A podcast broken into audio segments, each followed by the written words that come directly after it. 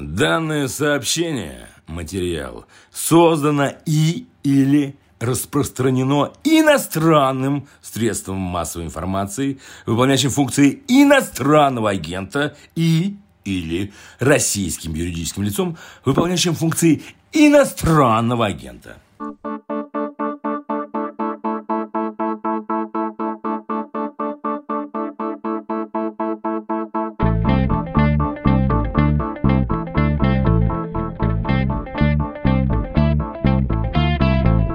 Здравствуйте, с вами Владислав Горин. И что случилось? Это не возглас и не вопрос. Это название подкаста о новостях, которые долго остаются важными. Он выходит на «Медузе» и на основных подкаст-платформах. Причем происходит это 6 дней в неделю. Да, у нас 6 выпусков в неделю. Тема этого эпизода — партийная система в России. Поводов для такого разговора, в том числе сегодня, довольно много. Давайте с самого волнующего начнем, с единороссовского. Список «Единой России» на выборах в Госдуму осенью 2021 года возглавит председатель партии власти, бывший президент и бывший премьер-министр России Дмитрий Медведев. Такой сценарий называется базовым и ключевым. Это я цитирую сегодняшнюю «Медузу» про базовый и ключевой сценарий. Это прямые цитаты источников моих коллег-журналистов. Но, кстати, сегодня же издание РБК несколько уточнило или даже поспорило с сообщением «Медузы». Там написано, что в Кремле обсуждаются разные варианты, и Медведев может и не пойти во главе списка «Единой России». Так или иначе, «Единую Россию» обязательно обязательно обсудим, потому что крайне интересными и сложными для нее обещают быть осенние выборы в Государственную Думу. Партия все-таки последние годы теряла популярность. Но при этом, кажется, еще важно выйти на более широкую тему. И давайте зададимся вот какими вопросами. Можно сказать, что де-факто никакой многопартийности в России уже давно нет, что у нас однопартийная система просто такая задекорированная, как в свое время была в ГДР, когда вроде партий много, но по сути все одно и то же. Еще вопрос, что насчет остатков партийной системы 90 90-х, всех этих полуручных, полудиких ЛДПР, КПРФ, Яблоко и прочего, им вот-вот придет бесповоротный конец, или все-таки они еще сыграют какую-то историческую роль? Поговорим обо всем этом с Борисом Макаренко, политологом, президентом Центра политических технологий.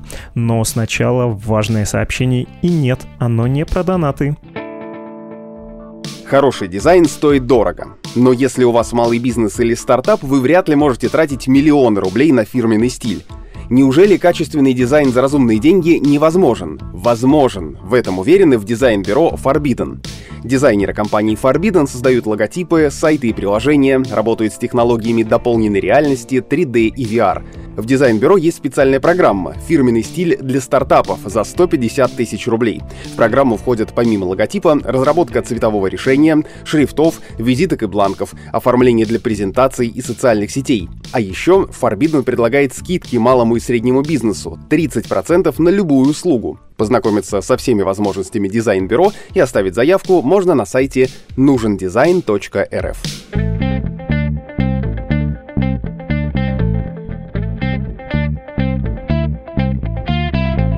о партийной системе России, о ее актуальном состоянии и о том, что, похоже, у нее не самое светлое будущее, поговорим сейчас с Борисом Макаренко, политологом, президентом Центра политических технологий. Борис Игоревич, здравствуйте. Добрый день. Давайте сперва обсудим актуальное, осеннюю кампанию в Государственную Думу и то, в какой форме к ней подходит «Единая Россия». Я рискну дать свою характеристику, а вы свою, может быть, меня поправите, с чем-то поспорите, ну и, конечно, сделаете намного более точное описание. Что вижу я профански?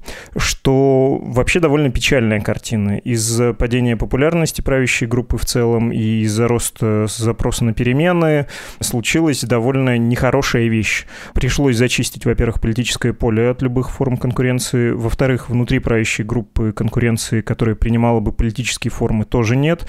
Ну и в-третьих, вот эта специфическая задача получить прежний результат, не меняя приемов, за исключением расширения силовых методов, все это не позволяет даже какие-то технические декоративные решения сделать изящными. В Думу, Единую Россию поведет кто-то из функционеров, э, скорее всего, Медведев. Согласны с этим описанием? И как бы вы описали все, что мы сейчас наблюдаем? Ну, естественно, с чем-то согласен, с чем-то не согласен.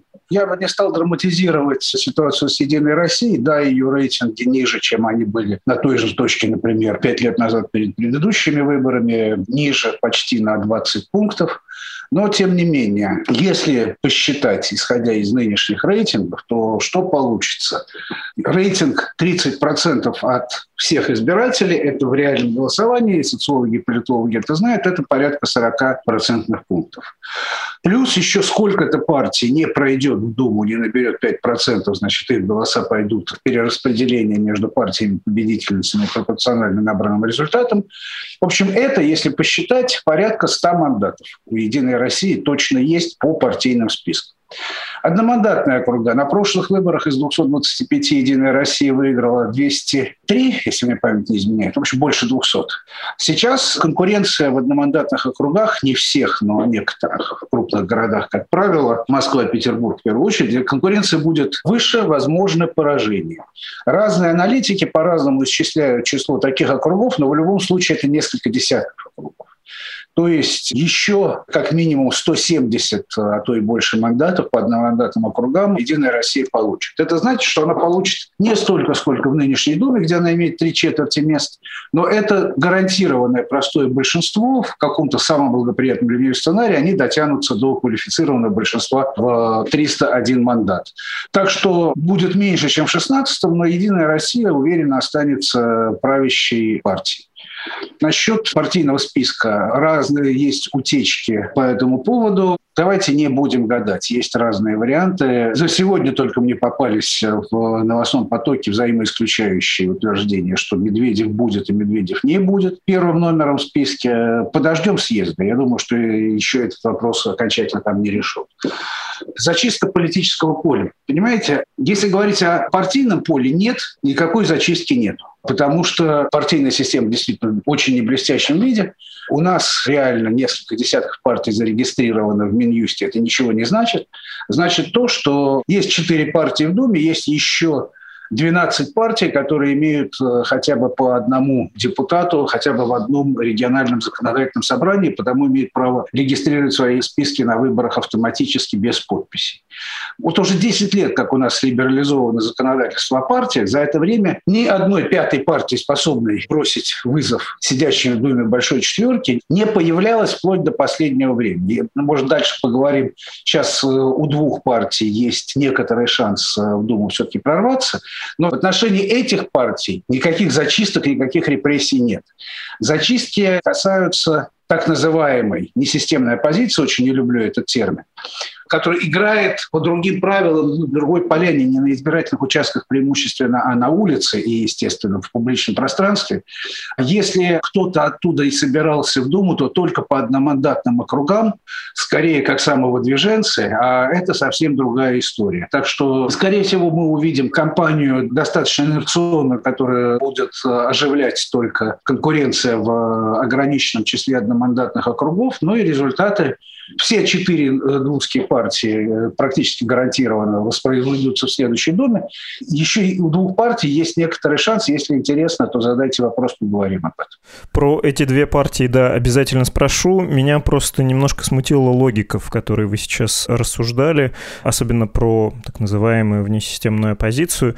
Ну, есть ощущение, что это все-таки ограниченное поле, и конкуренция там даже в цифрах это зафиксировано сильно ограничена. Вы просто рассуждаете немножко, как будто мы живем в какой-то европейской парламентской демократии, причем именно парламентской, да, не президентской, где довольно большой выбор на разный вкус партий, и можно выбирать. И вот маленькие партии зарегистрированные не проходят только потому, что не пользуются доверием избирателя. Но все ведь не совсем так. Сегодня издание «Важные истории», спасибо им за цифры, опубликовало исследование. Я подгляжу, что за последние 14 лет власти не допустили до выборов разного уровня 120 тысяч кандидатов кандидатов. Проблемы предсказуемо были у партий, которые не являются системными, так называемыми системными, ну то есть ни у «Единой России», ни у КПРФ, ни у ЛДПР и ни у «Справедливой России». Не совсем ведь честно говорить про то, что исключительно от избирателя зависит то, как формируется парламент последние лет, ну, 15 точно, а то и 20. Я говорил только о конкретной ситуации, в конкретной избирательной кампании и то, какие партии будут в ней участвовать достаточно спокойно. Говорить о партийной системе политической системе надо с другой точки. Во-первых, парламентские выборы бывают везде, и в любых президентских системах тоже, поэтому мы говорим именно о парламентских выборах сейчас. Политическая система, в ней очень сильны черты, которые политологи называют корпоративистскими. Корпоративизм – это доктрина, которая пытается предстать неким третьим путем между демократией и авторитаризмом. При корпоративизме конкуренция допускается, более того, даже поощряется – но конкуренция управляемая из единого центра, каковым, естественно, является государственная власть. То есть это означает, что полноценно участвовать в электоральной конкуренции могут э, только те политические силы, которые признают эти правила игры. Да, и у нас так сложилось, э, что, по крайней мере, после выборов Третьей Думы 2003 года система приобрела именно эти черты, и она их сохраняет. Насчет недопуска. Цифры можно считать, дело достаточно бессмысленное, потому что подавляющее большинство из этих недопущенных – это самовыдвиженцы, не имеющие никаких шансов. И это не партии, это одномандатные выборы разного уровня одномандатные или многомандатные у нас есть на муниципальных выборах кое-где. Да, у нас вообще стоят достаточно высокие планки входа на рынок политической конкуренции. Этих планок несколько, но одна из них – это то, что для того, чтобы быть зарегистрированным, если ты самовыдвиженец или представляешь партию не парламентскую, не имеющую так называемой федеральной лицензии на автоматическую регистрацию, то нужно собирать подписи избирателей. Эта процедура запредельно сложная. И собрать эти подписи в реальных условиях, реальных условиях, которые ставите в таком количестве, почти невозможно. Вот это самый главный фильтр, который отсекает многих кандидатов. Повторяю, большинство из них это абсолютно политические никто, но да, есть случаи, их тоже немало, когда именно через этот механизм до выборов не допускаются реально сильные кандидаты, как было в нескольких округах на выборах Мосгордумы в 2019 году, например. Вы сказали политическая конкуренция несколько раз, и на этом я тоже немножко запинаюсь. А вам кажется, что она прям присутствует. Если ты получил лицензию, ты можешь участвовать в какой-то форме конкуренции. У вас такое ощущение, потому что мое ощущение ровно обратное. Мне так кажется, что система пыталась из себя исторгнуть какие-то механизмы внутренние вот этой динамики, но у нее каждый раз не получалось. Говорили о том, что проект Миронова да, может стать э, таким порождающим внутреннюю динамику проектом. И в итоге он был практически свернут и закрыт. Можно вспомнить Общероссийский народный фронт. И каждый раз, лично мое ощущение, все превращалось как раз в декорацию, в такой прообраз ГДРовской, как бы многопартийной системы, в которой, по сути, все-таки одна партия и никакой конкуренции, даже внутренней, по сути, там не существует. Я ошибаюсь? Вам кажется, что внутренняя динамика присутствует? Вопрос же в мере и степени. Первое. Политическая конкуренция есть в любом обществе, даже в самом тоталитарном. Только в тоталитарных обществах и обществах откровенно монопартийных вся политическая конкуренция загнана под ковер в кулуары власти. Есть системы, которые плюрализм присутствует, и Россия именно такая – но в очень небольшой степени. Конкуренция измерима в электоральном пространстве, если мы ограничимся только той конкуренцией, которая разворачивается на выборах. Есть такой показатель в политологии – эффективное число электоральных партий или парламентских партий, вычисляется по математической формуле, заимствованной экономистов. Экономисты так рассчитывают конкурентность на определенном рынке, рынке какого-то товара. Так вот, нас при нынешнем созыве Думы этот показатель самый низкий за всю посткоммунистическую историю. Понятно почему. Потому что «Единая Россия» имеет в нынешней Думе три четверти мест, а по этой формуле только так и получается. Если хотите, сейчас этот показатель равен 1,67 в нынешней Думе. У нас система партийная тоже очень четко попадает в классификации международные. Это система с доминирующей партией, где одна партия абсолютно преобладает, ну, в нашем случае на всех уровнях, уровнях, и на федеральном, и в регионах. Другие партии существуют и имеют определенную поляну деятельности. Это не похоже на Советский Союз, в котором была только одна партия и не было конкурентных выборов вообще. Это не очень похоже на ГДР, где были народные фронты, но там количество мест, которое отводилось младшим партнерам, изначально задавалось в ЦК Социалистической единой партии Германии. То есть в самом режиме. У нас конкуренции побольше. Побольше, но не намного. Так что мы с вами спорим скорее о количестве, чем о... Ну, количество, конечно, перерастает в качество. Конкуренция есть. В итоге выборов предсказуемы, но не заданы жестко заранее поле для избирательных кампаний предвыборной борьбы, оно наклонено, как политологи говорят, в пользу партии власти, но оно существует, и борьба это будет. Да, мы, видимо, просто с вами разошлись в терминах. Вы больший спектр видите, мое зрение, как у собаки, более такое монохромное. Мне это кажется, что политическая конкуренция — это, во-первых, конкуренция именно в политическом, в публичном поле. Во-вторых, конкуренция подразумевает некоторую непредсказуемость. У тебя может быть одна партия, как либерально-демократическая партия Японии, например, многие годы может быть, но внутри партии есть соревнования, никто не может запретить выдвинуться во внутрипартийных структурах, ну и сама эта партия проходит в парламент, конкурируя с другими партиями, просто каждый раз побеждает. Вот такая вот она хорошая и десятилетиями сидит. Почему-то она нравится избирателям, ну, опять же, там специфика институциональная. А у нас ГДР, ну, обратите внимание, что из доминирующих партий в других странах долговечными оказываются именно те, у которых развита, простите за банальный термин, внутрипартийная демократия. Есть фракции, есть правила и процедуры, по которым эти фракции конкурируют. Либерально-демократическая партия Японии самый классический этому пример. Я приведу еще один такой пример. Это, естественно, Африканский национальный конгресс Южной Африки. Те партии, которые на лаврах своего доминирования, рано или поздно терпели сильнейшее поражение. Как это произошло с такой уважаемой партией, как Индийский национальный конгресс в Индии, тоже десятилетием был у власти. Немножко другая траектория, но с таким же концом постигла, наверное, самую длительно существовавшую доминантную партию, национальную революционную партию Мексики. Да, у нас внутрипартийная демократия в нашей доминантной партии не так э, развита, как в успешных примерах, но по одной простой причине. Наша партия власти строилась сверху. Это тоже коалиция элит, но ее сверху вниз выстроили. А так, конечно, политическая конкуренция не сводится к выборам, но мы с вами о выборах сегодня говорим. А если коалиция строится сверху, то привыкли договариваться наверху и спускать решения. Условно, та же «Единая Россия» проводит праймерис, а я верю, что этот механизм затевался когда-то в партии тоже для придания внутренней динамики, и не для того, чтобы тренироваться перед любыми большими выборами, как мобилизовывать подневольный электорат.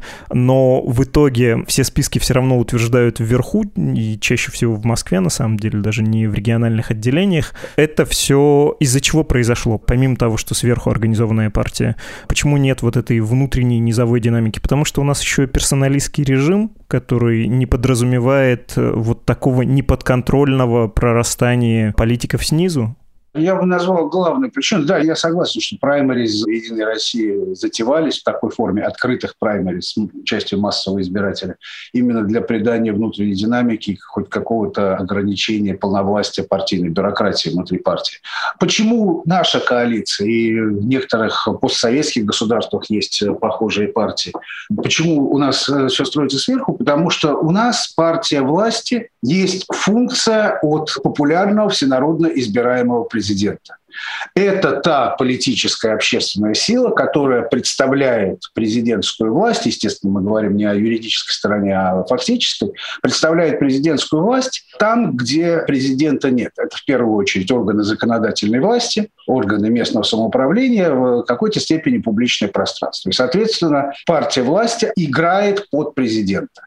На местах немножко с другим механизмом также может во главе стоять губернатор, который тоже имеет мандат от всего электората своего субъекта федерации. А вообще бывали в истории примеры, когда существовала личная, персоналистская, вот такая именная, не хочется говорить диктатура, система власти, и при этом была бы партия, которая могла бы исторгать из себя каких-то конкурентов, по сути, первому лицу, вообще могла бы быть реально действующей демократической институцией или такое случается только в коллективных автократиях, ну, там, Китай, да, например, до последнего времени, во всяком случае?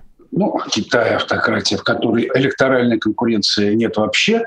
Нет, персоналистские партии явления достаточно широко распространенные.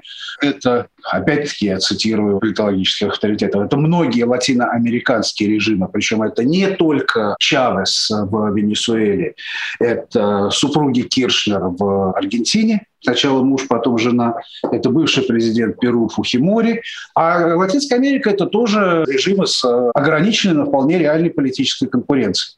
Ну и к этому же роду относится, например, партия Форца Италия Сильвио Берлускони уж там, согласитесь, полноценная конкуренция, хотя сколотить вместе правый фланг, правый центр итальянской политики после того дыма, с которым рухнула прежняя правоцентристская партия, христианские демократы, могла только вот такая харизматическая личность, э, как Берлускони. Я не даю ему оценок как политическому деятелю, но что эту задачу он решил, что Форца Италии правый центр э, в Италии долгое время существовал, это только его заслуга. При этом режим был демократическим, не идеальным, но идеальных демократий не бывает.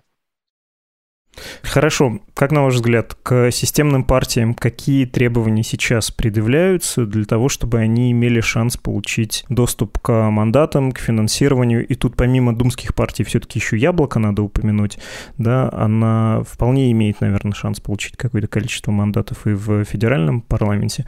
Но каков вот этот неписанный кодекс? Тебя допускают к игре, если ты что? А, давайте так, никаких писанных правил, естественно, нет. Про неписанные правила лучше попробуйте поговорить с теми, кто эти правила не пишет. Все все-таки идет от жизни, от реальной ситуации. Есть парламентские партии, и этот статус никем, в том числе теми, кто не пишет правил, под э, сомнение не ставится. Да, там есть какие-то правила поведения, но сомнений в этом никаких нет. Они автоматически регистрируются на всех выборах, и никаких сомнений, что они попадут в следующую Думу, тоже нет. Более того, представители этих партий иногда выигрывают выборы там, где речь идет о личных выборах. И в трех случаях в 2016 году кандидаты от КПРФ победили победили в одномандатных округах кандидатов от «Единой России». Мы знаем губернаторов от ЛДПР и КПРФ, мы знаем Сергея Фургала, мы знаем э, новосибирского мэра Локотя, так что в определенных пределах конкуренция, безусловно, существует. Насчет яблока. Возможно, яблоко добьется в каких-то одномандатных округах побед. Я говорю, возможно, пока мы не видели списка кандидатов. По партийным спискам, ну, извините, что Явлинскому кто-то в 2018 году мешал проводить избирательную кампанию так уж сильно. Один процент рейтинги яблока на нынешний момент на этом же уровне.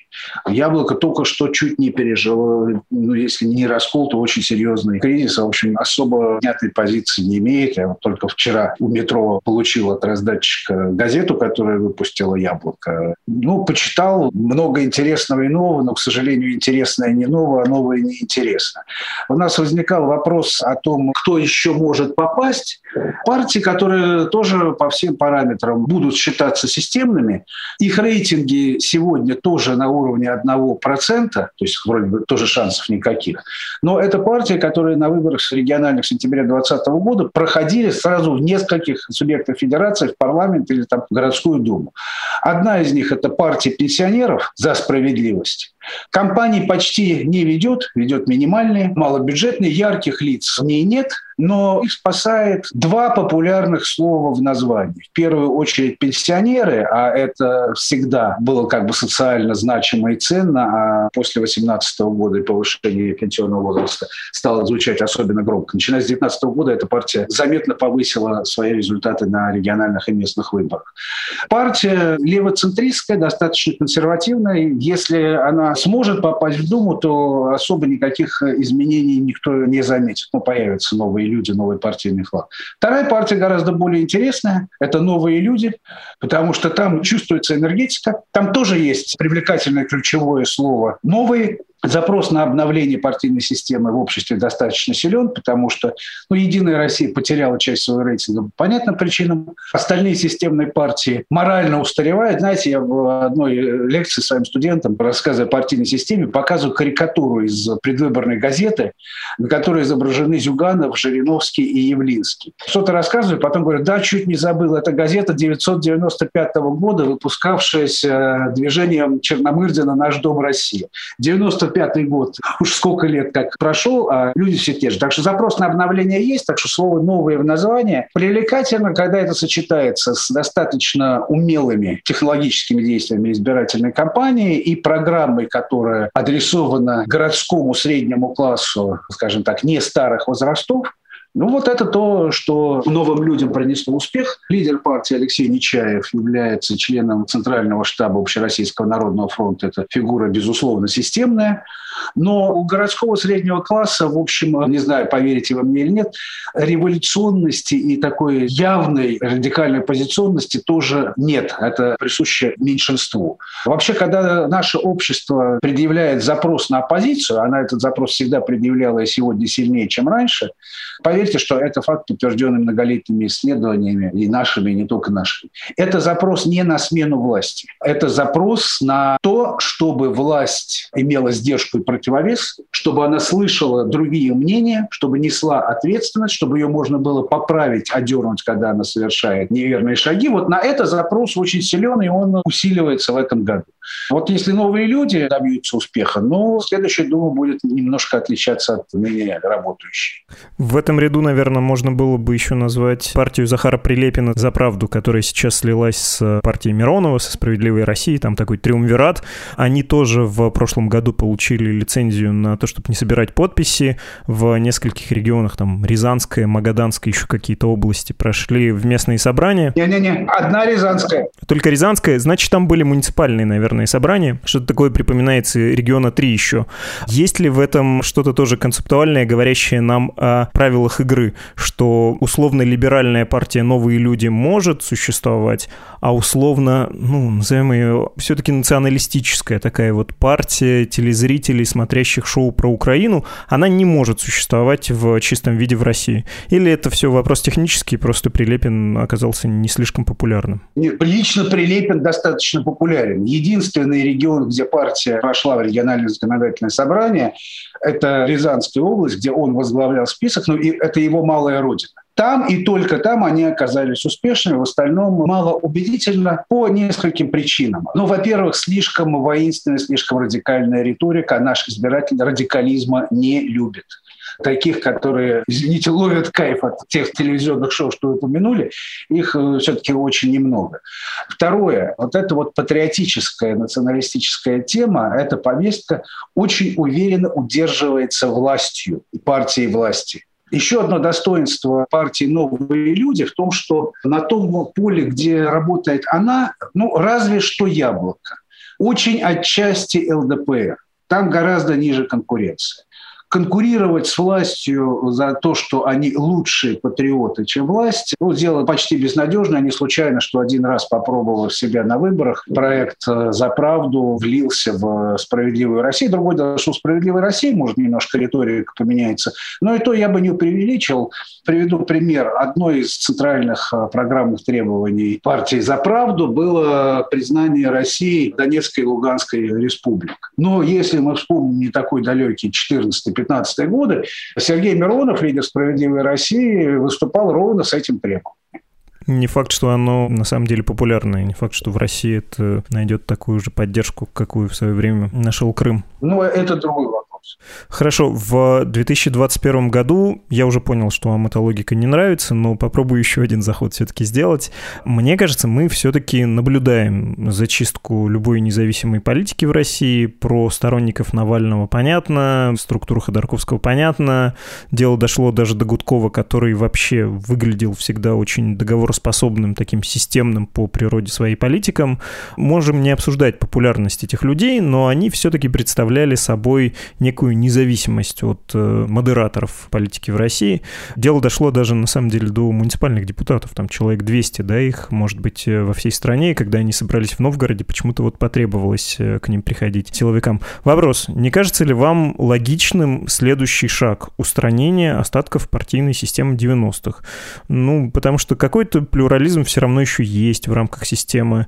Понятно, что не обязательно там никого обыскивать или сажать, ЛДПР и КПРФ и так знают правила они знают, что бывает с Фургалом или там Грудининым, если они сильно много пятюкают, но новые правила игры, наверное, им можно обозначить. Кроме того, уходят с своих ролей, неизбежно уйдут в ближайшее время Зюганов с Жириновским. Не кажется ли вам, что остатки вот даже такой декоративной какой-то многопартийности будут э, утрачены в ближайшее время? У вас сразу несколько тем здесь в этом вопросе.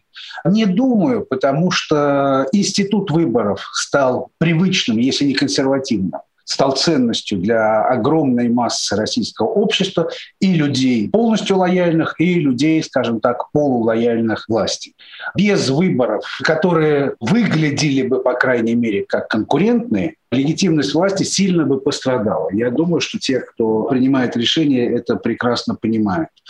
Насчет зачисток, безусловно, зачисток стало гораздо больше, но я повторю, я это уже говорил. Немножко разные разговоры. Политическая конкуренция вообще, она ведется везде. В интернете, в социальных сетях, на кухнях, в властных кабинетах и конкуренция на выборах. Партии у этих людей которых вычищают. В общем, скорее нет. Ну да, там Гудков выступал под флагом яблок, но это одно из немногих исключений. Нет, Гудков вполне правильно договороспособный, конкурентоспособный политик. Я прекрасно помню его кампанию 16 года. До меня докатывалось, потому что она велась в соседнем избирательном округе с тем, где я живу, и там докатывались раскаты грома, и агитаторы забегали с листовками и Гудкова, и его оппонентов. Потому что я живу как раз на границе округов. И он показал очень неплохой для для первой попытки результат. Так что в интересах власти вот э, эту, помните, я говорил про корпоративистский характер режима.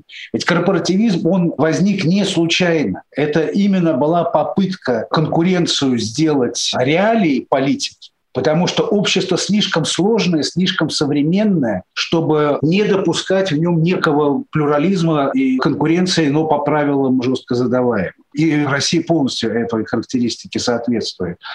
Насчет будущего парламентских партий. Оно разное. Понятно, что, вот я говорил, в 95 году были эти лидеры. Понятно, что и жизнь, и политическая жизнь в том числе не беспредельна ни у кого. Но когда уйдет Зюганов, я не знаю, кто придет ему на смену, но я знаю, что это будет человек, наверное, в какой-то внутрипартийной конкуренции борьбе, выдвинутый руководящими органами партии, а КПРФ реально похожа на политическую партию, имеет свои механизмы внутрипартийного управления и конкуренции.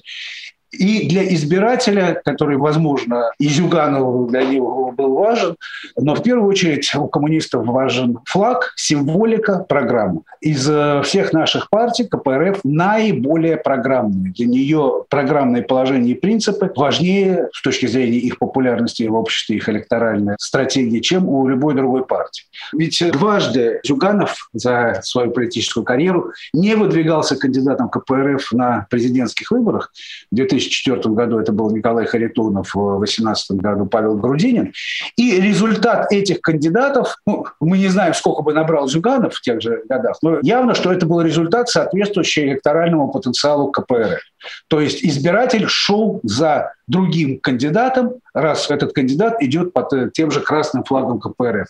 Жириновский один раз пропускал президентские выборы, в том же 2004-м его сменил его бывший охранник старшим депутатом Малышкин, получил, по-моему, 2%.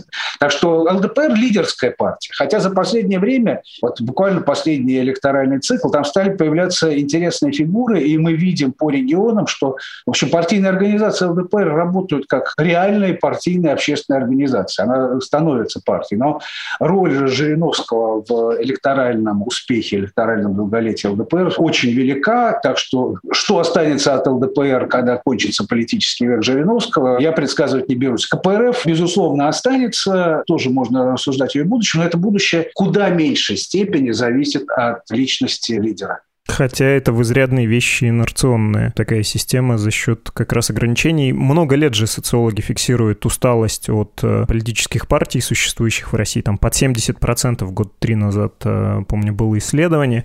Но вы подчеркиваете, что это усталость от лиц, а не от системы. Вот эта мысль, она распространяется в том числе на партийную систему? Или это касается системы власти, но партии, например, уже могут меняться? Нет, это, конечно, распространится на партийную систему. Вот смотрите, э, рейтинг э, «Единой России» упал, потерял порядка трети одномоментно фактически. Летом 2018 года. Значит, с тех пор прошло три раунда региональных и местных выборов три дня голосовали. В 18 год, простите, перебью, пенсионная реформа, конечно, конфискационная пенсионная реформа. Да, это было скорее поводом, чем причиной, но поводом очень мощным. И, повторяюсь, одноразовым. Один раз упав, после этого рейтинг «Единой России» остается практически стабильным, колеблется в очень узком диапазоне. Но на этих выборах «Единая Россия» теряла в голосовании по партийным спискам. Позвольте не приводить цифры, потому что их можно спорить, там очень по-разному можно считать, но заметно теряла а КПРФ и ЛДПР практически не приобретали. Справедливая Россия чуть-чуть стала больше получать на круг.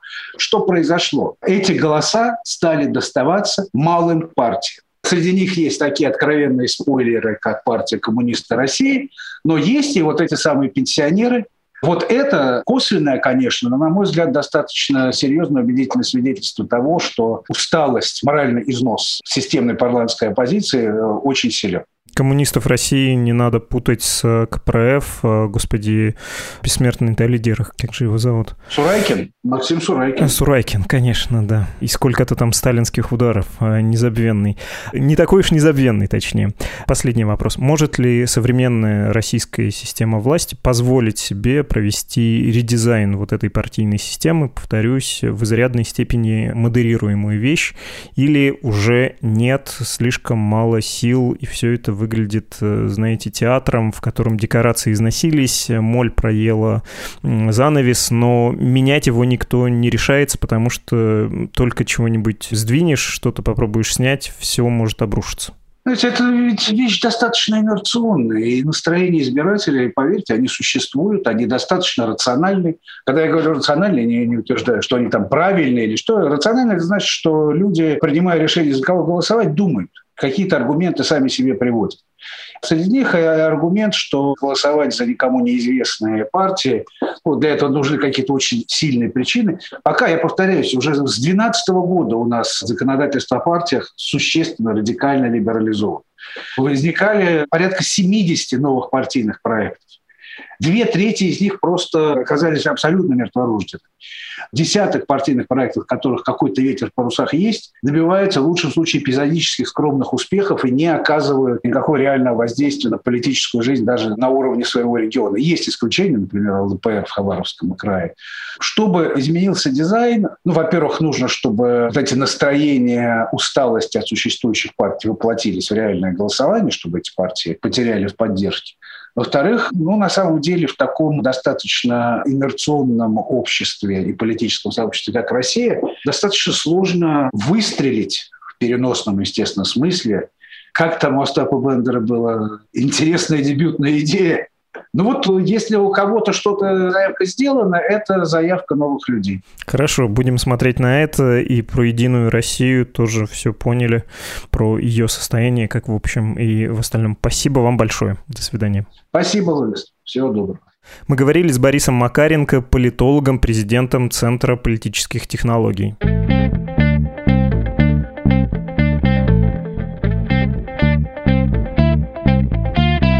Вы слушали подкаст «Что случилось?» о новостях, которые долго остаются важными. Поддержать создателя и издателя этого подкаста «Медузу» можно и очень даже нужно на страничке support.meduza.io. Ну и, кстати, в эти дни поддерживать «Медузу» как никогда весело, потому что с 1 июня идет музыкальный заочный марафон «Агенты лета», когда музыканты презентуют свои композиции и видео тоже в поддержку «Медузы», то есть они вас не словами, а музыкой призывают все-таки отправить нам немного денег. Написать письмо в редакцию и посоветовать посоветовать, предложить, пожелать что-то можно по электронной почте подкаст собакамедуза.io или через Telegram. Его позывной «Медуза Loves You». Счастливо!